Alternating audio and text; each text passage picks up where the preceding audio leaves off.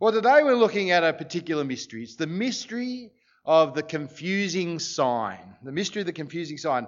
I don't know if you've ever come across a sign in the street or in a store uh, that's a little bit confusing. I uh, here's some pictures of some that I found on my world travels across the internet superhighway. Uh, signs may be confusing because uh, they seem contradictory. Uh, like this one here. There you go. Antique tables made daily. Uh, that's kind of interesting. Uh, or what about this one here? Elevator out of service. Please use the elevator. Um, what do you do with that? I mean, uh, is there a different elevator? Or maybe you're meant to use it for something else, have a picnic in the elevator? Uh, sometimes a sign might be confusing because there's, there's just too much going on uh, and it's a bit overwhelming. Like this one. Man, especially when you read the bit in the middle, right? Good luck. Going, that's a confusing sign for all bunch. You know, it says, uh, how do you know which way to go? How are you going to get there? Uh, I don't know. I don't know what it's to say, you know, Edinburgh, that, or whatever it is. But anyway, uh, sometimes uh, signs might be like this. There you go. Right lane, must, right, left. Um, what? Like, it doesn't even make any sense. Uh, sometimes they seem a little bit redundant, and you wonder why on earth they were there to start with. Oh, sorry, that's another one that's a bit confusing. Uh, which, which, way do you go? um, you come to that, and you're like, okay, I, I, uh, yeah, I'm just stuck. I've got to go up. Maybe I need a helicopter airlift out or something. But sometimes they're just sort of a little bit redundant. And you think, why is that sign there in the first place? We'd all have been perfectly safe had that sign not existed. Although, if you do, if you can see in little writing at the bottom, it says also the bridge is out ahead. Anyway, so there is a reason for that one. Anyway, uh, I think that's all I've got. So it's funny when it's a photo and you think, oh, we can have a good laugh at that. But but they're not so funny if you drove up to one of those signs and you're, you're wondering what to do next, or you're wondering where to go, or what's it all about? What's it telling me? It's disorienting. Now, maybe you feel disorientated most of the time anyway. I mean, that's, that's just some people's stage in life. I feel disorientated when I walk in the house, especially when I go, keys. I just walked in with them and yeah, they're probably still hanging in the door. That's, that's often. But, but confusing signs can be very disorienting. In John chapter 2, we're told that Jesus did his first sign. It was the first sign that he did. Uh, you'd think that would be a really important one, wouldn't you? The first sign, uh, the first indicator, the first sign of just who this man was. And yet, when you stop and really look at it, if you're anything like me, you think, well, it's a little bit confusing. It's a bit disorienting. What's it, what's it really all about? What's it signifying? Because signs are supposed to signify something. What do they point to? Uh, uh, but with this first sign of Jesus, it's just a bit tricky to figure out. It's disorienting. A man went to a wedding. Nothing unusual about that. He helped out the, the, uh, the guys who were in a bit of trouble because there was a bit of embarrassment about the running out of the wine. Uh, yes, we're told he did it miraculously, but then hardly anyone knew it was a miracle anyway because it was only the couple of people at his table and the wait staff who, who even realised something had happened. Uh, and that's the launch of Jesus' whole ministry. You know, he's on the scene now. This is the first sign of it. And it's disorienting. It's disorienting for lots of reasons. It's disorienting because of where the miracle takes place. It all happened in Cana of Galilee, which is famous for having a wedding where water was turned into wine, isn't it? That's the only thing that's ever happened there. Uh, it's a little bit like the band Daft Punk. Anyone cool and own a Daft Punk album? Uh, there you go. Oh, yeah. We're all hip on stuff here. Uh, uh, Daft Punk, if you don't know them, they're a very bizarre uh, French electronic rock group. Uh, made up of two French men. There you go. Uh, and so that's going to be very strange. Anyway, uh, if you're not hip and young uh, like me, you may not know that they're actually quite famous. In fact, they have they had one of the records for the highest selling single of all time uh, for a little while a couple of years ago. Uh, it was from their album Random Access Memories, which is their fourth studio album. And so here's this famous uh, French band. Where did they launch that album? In 2013, in May 2013, they launched random access memories of all places at the 79th annual show at We War. Wee Waa, good old Wee Waa, there in country New South Wales. This French, internationally famous, anticipated album. Everyone's ready for it. It's going to have the highest. Launched at Wee Waa annual show. Uh, and for a week or so, the whole world was focused on Wee Waa, of all places. Uh, and uh, when the manager was asked, well, why that place? Why, why did you launch it there in the backwaters of Australia, this, this internationally anticipated album? And he said, well, it just appealed to us because of the disorientation of the whole thing. Disorienting. And that's what it's like here in John. Jesus revealed his glory, his first sign, not in the urban centres, not in the middle of everyone, but in Cana in Galilee in the north. It's hillbilly country. Uh, that's the disorientation. If he's going to reveal his glory, he's going to reveal the weightiness of his character, demonstrate that he's God become man in some why, why go to Cana to do it. But it's also disorienting because of when it took place. It happened at this wedding, at somebody else's wedding. Now, we're not even told who the happy couple were. Uh, the bride doesn't even get a mention in the story. I assume she was there. Uh, but Jesus and his mum and some of his earliest followers, who we, we met last week in the end of chapter 1, they were all guests at this wedding. And weddings, just like now, in fact, even, even more than now, they're even bigger deal. You think your children's wedding is going to bankrupt you? Well, your feast only lasts for a night. Their feast could last for up to a week. You've got to complete, you know, um, give everyone, provide everyone with food and liquor for a whole week. Um, that'd be an expensive process uh, for a big one. Uh, and the bride and groom, they'd be treated like a king and a queen, and there'd be these days and days of feasting and drinking. And yet, due to this particularly awkward moment, the wait, uh, um, for the wait staff, Jesus is going to steal the show. Seems a bit of a social faux pas, don't you think? There you go. Uh, why is he the star? Though, though it does save the groom from this social embarrassment. But it's disowning for a third reason it's disorienting because Jesus seems so reluctant to do it. You notice that? You know, he ends up doing the sign, but you read the first bit. Hang on, chapter 2, verse 1. On the third day, a wedding took place at Cana in Galilee. Jesus' mother was there, and Jesus and his disciples had also been invited to the wedding. When the wine was gone, Jesus' mother said to him, They have no more wine. Woman, why do you involve me? Uh, Jesus replied, uh, My hour is not yet come. Uh, he's not just saying, you know, what do you want me to do, mum? You know, eh, or it's not even, it's not our problem, mum. Just you know, let him suffer, yeah, kind of thing. He's, it's more that he's kind of rebuking mum. It's kind of like a whingy teenager almost, isn't it? Mum, it's not, it's not time yet. It's not, my hour's not yet come. And yet, like mums down through the centuries, uh, she's not going to take no for an answer. And so Jesus does step in and save the day. It's, it's weird. Okay, why, why not just do, if he's going to do it anyway, just say, okay. But then it's disorienting because it's such a bizarre kind of miracle. Of all the miracles of Jesus, well, this is, well, it's so mundane, you know. It's almost more of a party trick. It's a, it's a cool chemistry experiment, isn't it? Just kind of, you know, get the beakers and, whoo, you know, kind of, and stuff happens, poof, you know. And it's not even that exciting. No one even sees the trick happen. It's not feeding the needy. It's not healing the sick. It's, a, it's not like all the wedding guests were sick and they needed a little wine for their stomach, like uh, Timothy later on in the Bible. It's, I mean, the guests have already drunk so much that they're not even aware that it's good stuff that they're getting now. They don't need it anymore. Um, they're, they're not even going to be aware of where it's from or that Jesus did it anyway. And there's so much of it. I mean, I worked it out. Six jars containing 20 to 30 gallons. That's between 75 and 115 litres each. Let's call it 100 litres for the sake of calculation. There's six of them. That's 600 litres uh, of wine. Uh, so I went down the bottle to figure it out just to see what is 600 litres of wine. It's 800 bottles of wine. There you go. That's a lot of plonk, right? And It's not just any old plonk. This is not your $10 unlabeled shardy. This is the top notch, finest quality, mature, best selling kind of wine. It's, it's the Bollinger champagne kind of level of stuff.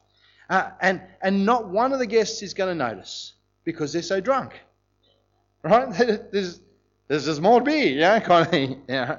Only the head waiter knows, and only the wait staff know how it came to be there, and a couple of Jesus' friends who were sitting there with him. And finally, I think it's disorienting because of what happens next. For this is the launch of Jesus' ministry on the national stage, and he's going to go from here, spend a couple of days in Capernaum on his way to Jerusalem, where it's going to be on for young and old. And it's going to, whoa, you know, he's going to be doing miracles and signs all over the place. But the first thing he does when he arrives in Jerusalem with the gang is uh, cause a huge stink in the religious heart of the nation, right in the middle of the temple, where people have come to pray and do their business with God and have their sins dealt with, to be purified by God. And he's going to come in and wreck it. You know, just wanders in, makes a whip, so he's pretty prepared. Comes in, trashes the tables, the money's going everywhere. You know, he's opening the cages of all the animals, and they're scattering around. He's driving them all out with his whip uh, and you know, turning stuff over. It's, it's disruptive. He's tearing at the religious fabric of the nation. And even by the end of the chapter, he's threatening to tear down the temple and rebuild it again in three days. And look what happens right at the end chapter 2 and verse 23. What's the result of all this? Now, while he was in Jerusalem at the Passover festival, many people saw the signs that he was doing and believed in his name. That sounds great, doesn't it? All these people, they believe because of all these signs. But look at verse 24. There's a huge issue with that. A warning, even. But Jesus would not entrust himself to them. Oh, yeah, this is great. We believe in you. He would not entrust himself to them, for he knew all men he didn't need man's testimony about man, for he knew what was in a man. Now, we'll think harder on that next week, but it's a very strange couple of sentences to end this chapter. Uh, verse 23, people are going to quote freely. Verses 24 and 25, most people ignore. But what it's suggesting at the very least, and what Jesus knows, is that when people believe in him because they see miracles, they don't actually believe. That's a startling thing. Jesus does not do these miracles so that people will follow him. Because people following him on the basis of some mighty miracle are people who haven't understood anything yet. They haven't understood the sign, what it's pointing to, the significance. You know, they've just impressed by magic shows. They love the tricks, but they've missed the significance. They haven't understood yet because they are signs of something else to see the sign but to not understand what the sign points to, what it signifies, is to remain blind, is to be in darkness. You have to see where the sign is pointing. So, what's going on? Why is this the first sign of Jesus' glory in Cana of Galilee? What's it pointing to? What's it about? What have we missed? That's the mystery. How do you see the glory of God in water being turned into wine at this wedding? Well, there's an answer. There's a key to, to unlocking the mystery, and it's in the text, to understanding what the sign's all about, what it's pointing to. And the key is seen if you take special note of the curious comment in verse 6. See it there? In verse 6. Nearby stood six stone water jars, the kind used by the Jews for ceremonial washing, each holding 20 to 30 gallons. It's an otherwise unnecessary comment. It's, you know, in, in, an account with so little attention to detail, all of a sudden he describes what kind of jars these are, happen to be standing in the corner. He didn't have to describe, there's no other detail about the wedding, there's no, there's no mention of the bride's dress. I mean, surely that's the most important detail of the whole thing, right? Or what the colours that were chosen were, or the flowers that were picked, uh, kind of thing, you know. Uh, or, it's not even mentioned whose wedding it was. Why does it matter what kind of jars Jesus used? And, and why does he need jars anyway? Couldn't he have just turned the whole well into wine and just served it straight from there if he'd wanted to? Why these jars? And how does filling them with the wine, the best wine, reveal his glory? Well, to figure that out, I want you to come back with me a page. We're going to do a little bit of work here. Come back to the introduction of John's Gospel. We were looking at it a couple of weeks ago, but the introduction is all about how Jesus is God become man. That's, that's what he tells us in the intro, and, and he's saying that's what this book's about the God, God who's become man. That's Jesus. But you get to verse 14, and he says this The Word, and by that he means Jesus, uh, Jesus who's God who created everything. Uh, he's already said that earlier. He says, The Word became flesh and made his dwelling among us. That is, the creator of the universe showed up as a human being, it came as a man. And he says, We've seen his glory, the glory of the one and only who came from the Father, full of grace and truth. And it's that last phrase that's so significant. How do you see the glory of God? Where do you see the glory of God? How would you know if you were looking at it? What is the glory of Jesus? Well, it's seen in his character, in what he is like, in his character of grace and his truth.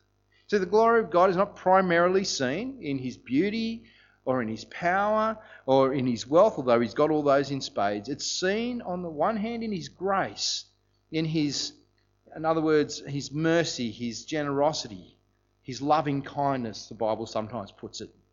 And on the other hand, it's seen in his faithfulness, his dependability, his reliability. That's what it means by truth there. That's what it means by grace and truth. And that, he says, is what God's glory is, and that is what we've seen when God showed up on earth as Jesus. But God, John goes on a couple of verses later to clarify things in a very specific way that we didn't look at two weeks ago. Verse 16. From the fullness of his grace, we've all received one blessing after another. And that sounds fantastic, doesn't it? You know, blessing upon blessing, one blessing after another. And that's what you get with Jesus. And at one level, that's true. Know, Jesus does shower us with his blessing, but that's not what John means here. Uh, it's quite clear in the original, and that's an okay translation. Um, but he's saying that in Jesus, we've received one particular blessing that has replaced another blessing. Another particular blessing. It's a blessing after another blessing. It's a blessing that replaces a blessing. That's what it means by blessing after blessing. It's a specific blessing that comes after this different blessing. And that's why in verse 17 it starts with the word for or the word because. You know, when you see a for or therefore, you've got to ask, what's it there for? Uh, kind of thing, because it's it's joining sentences together, it's explaining things. Okay, uh, that is what verse 17 is, is explaining verse 16. It doesn't make any sense without it. From the fullness of Jesus' grace, we've all received a blessing which replaces a blessing. For, because the law was given through Moses, but grace and truth come through Jesus Christ. No one has ever seen God, but God, the one and only, who's at the Father's side, has made him known. See, what is the blessing? What is the thing that Jesus has replaced? Well, it's the law. That's exactly right. That's the law. I'm glad you can see it too. It's the law of Moses. It's the Old Testament law. Uh, that's, that's what Jesus has come to do here and, and replace with another blessing. And, and be sure, the Old Testament law is a great blessing because the law is all about how to be right with God. It laid out the kind of life that God uh, is, uh, finds pleasing in all kinds of moral statutes and regulations about love and hate, about murder and theft, about sexuality uh, and fraud and, and, the way you treat other people. And it all, it all still holds is what God thinks is the good, is a good life, the moral life, the right life. And especially detailed how, how is you supposed to relate to God Himself. You shall have no other gods but Him. You shall not worship other things as if they're God. You shall not take the Lord's name in vain. You're not to make idols. You're not to worship anything other than Him. And, and you, when you do worship God, you've got to do it in the way that He says, that He specifies. You can't just make it up. You've got to do it His way. And if you kept that law completely, you would be absolutely righteous in God's sight. There would be no problem between you and God. But there is a problem, isn't there? There always was, and there still is, and there always will be, and that is that no one can actually keep it. It's impossible. Uh, you, you fail at one little thing, and you've broken the law. You're a lawbreaker in God's sight. And you say, Oh, well, I haven't murdered anyone. Yeah, but have you committed adultery, or at least in your heart? Have you, have you ever lied to anyone? If you can answer yes, you're a lawbreaker. You know, and you, you're not right with God. No one has ever been able to do it. And the law of Moses itself acknowledged that. And so at the same time as saying, well, look, here is the, the righteous life that if you do it all, you'll be right with God. At, at the same time, it says you're going to fail and you're going to fail regularly, and sometimes you'll fail spectacularly, and you're going to be under God's condemnation. And so the law of Moses provided a whole other component to it, a whole other section, the, the rites and the ceremonies of Israel. The ceremonial law, it's often called, with, with temples and priests and washings, and, and most important of all, was the animal sacrifices that had to be made. See, what happened when you became aware that, that you had committed a sin, that you'd broken the law? When, you know, maybe it was pointed out to you by someone else, Maybe you were aware of it yourself as you were doing it. Maybe you became aware of it later. You thought, ah, if I'd been thinking straight up, you know. Kind of, you find yourself in a predicament because the law says you are guilty uh, and God is going to cut you off from Him and from His people. because God takes sin that seriously. But what happened was that in the mercy of God, He provided a way of forgiveness. And what you had to do was take a one year old animal, one that was without defect in any way, preferably one that you'd grown yourself, although you could buy one at the temple if you had if you had the money, and that's why there are temple money changers there and animals in cages to be bought later on. But it might be a dove, it might be a lamb or a goat, it might be a bull, and it all depended on on which pay scale you were on, what how rich you were. If you were poor, you bought a dove. If you were rich, super rich, you bought a bull. And it's all detailed in the law of God which sacrifice for what sin and when uh, and what level and things. And, and you brought this animal to the temple. And there at the temple, what would happen is you would give the animal to the priest, and the priest would put his hand on the head of the animal to symbolise the transfer of guilt from you onto this creature. And you know what he'd do with it? All of its blood into a bowl. And then you pick up the bowl and you start spraying the blood around over the altar and around on the ground and around the walls. And it's, it's gory stuff. And you can read all the details if you want to in the book of Leviticus. And it all took place at the temple, which is where God symbolically dwelled with his people. And, and as this sacrifice was happening there where God dwelled, what was happening was God's wrath against you for being a lawbreaker was being turned away by the sacrifice and by the priest doing the sacrifice at the temple. The wrath of God, the punishment was all poured out onto the, the beast, the creature, as it died, so that you wouldn't have to. And it was all set up to show you how seriously God viewed sin and how if there was to be true forgiveness from God, then something else or someone else would need to die in your place. Because as the Bible keeps insisting, the wages of sin, he's not just getting kicked out of the country of Israel. The wages of sin is death. Why is it death? Well, what do you expect when you tell the author of life to sod off? The guy who gave you life, you think, I don't care what he says. you know, it's death. It makes sense. And yet, in the sacrifice of Israel, an animal could die in your place so that you could be free, your sin taken away. And yet, that whole system, which was set up to show these incredible, wonderful things, which is a great blessing from God, uh, by which there was some measure of hope that people could be right with Him,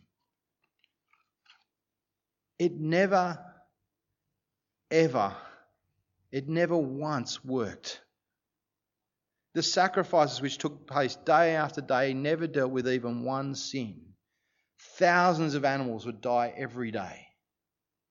In fact, there were so many sacrifices that contemporaries in Jesus' day report that the river ran with blood and the blood of the sacrifices ran through the temple grounds and down into the valley behind.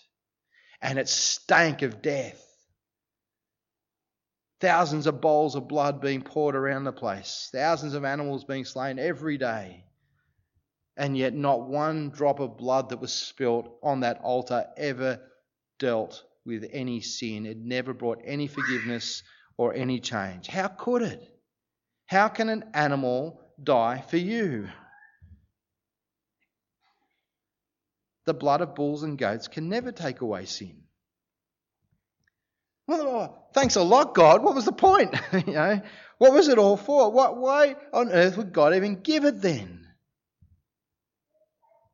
Well, He gave it as a very gory and very graphic giant visual aid so that when Jesus came, he could be understood.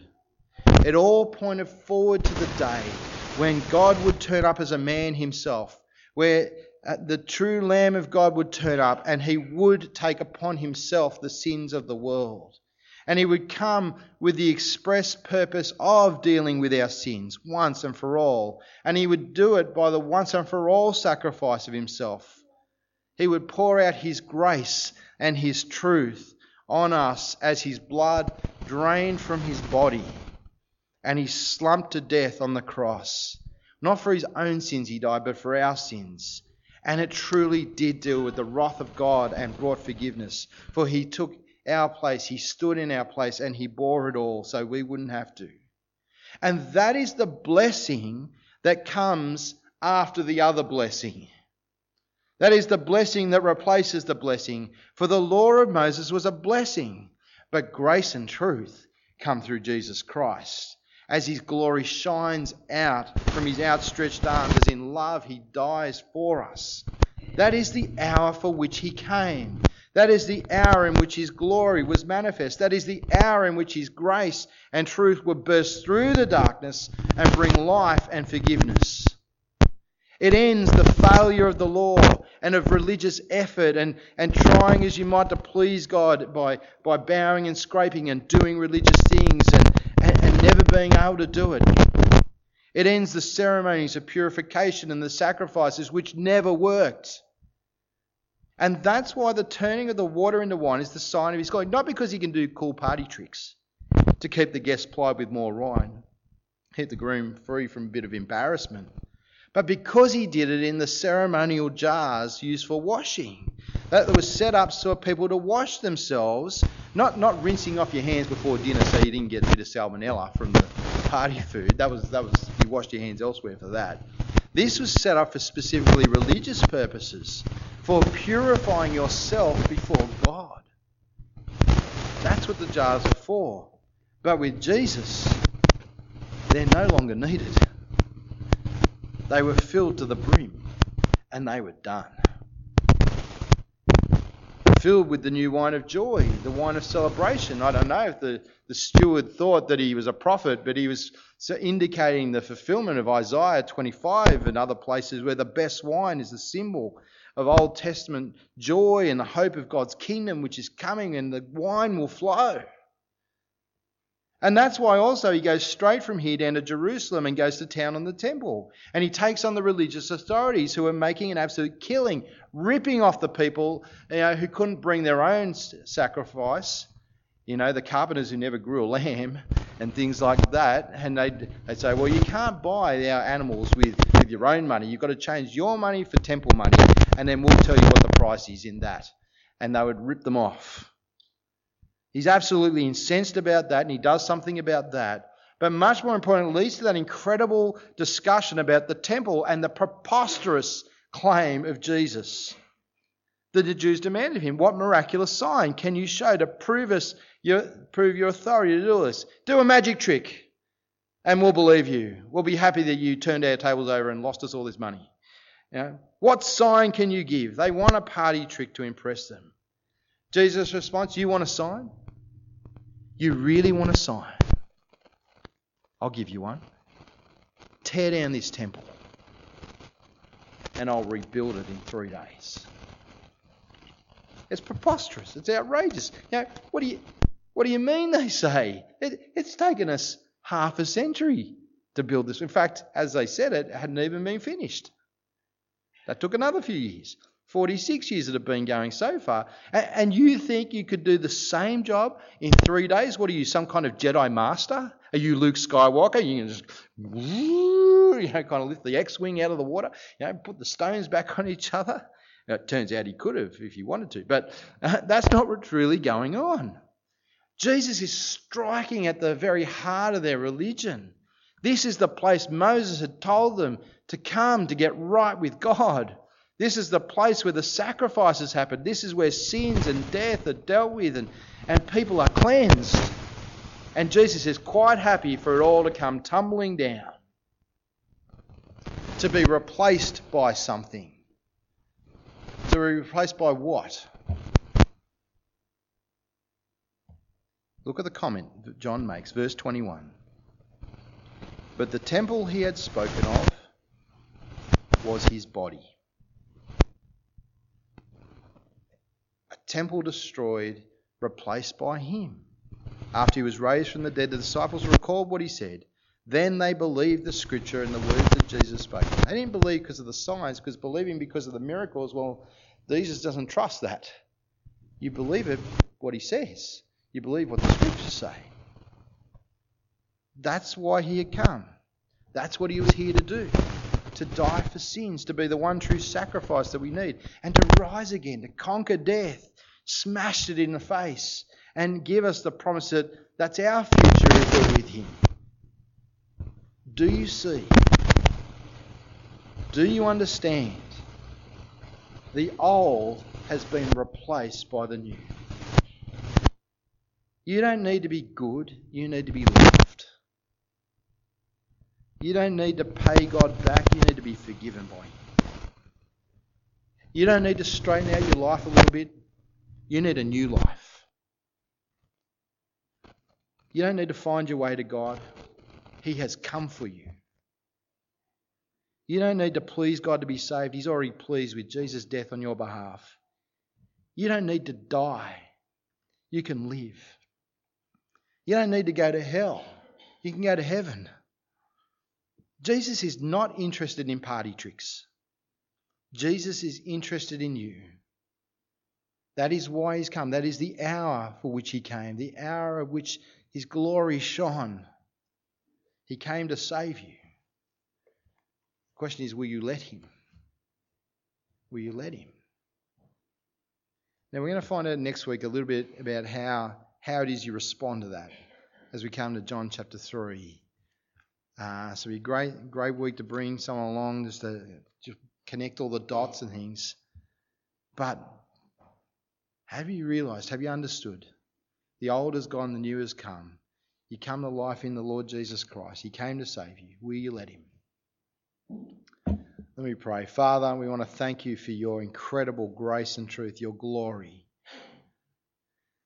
that you would replace the law which never worked, which only left us in despair, whose sacrifice has never paid for sins. And you have given us the reality in Jesus Christ. We thank you that in his love and mercy and truthfulness and faithfulness, that he was prepared to fulfill your promises and to die a grisly death, that we might live and conquer death itself, that he is the temple now which we must come to to be right with you we thank you that He fulfills it all and it is done away with the old. Thank you that we can trust you and that's we can't do anything to be saved. We just got to rely on you. Help us to do that. And we pray for our suburb of Ingleburn and this uh, corner of your world here in Campbelltown and the surrounding suburbs. Father, we pray for your mercy that many might come to understand the truth. They might come to life, that they wouldn't go to hell, but go to heaven because of the Lord Jesus Christ. Give them eyes to see, to understand who this really is that we're dealing with. We thank you for him. We pray in Jesus' name. Amen.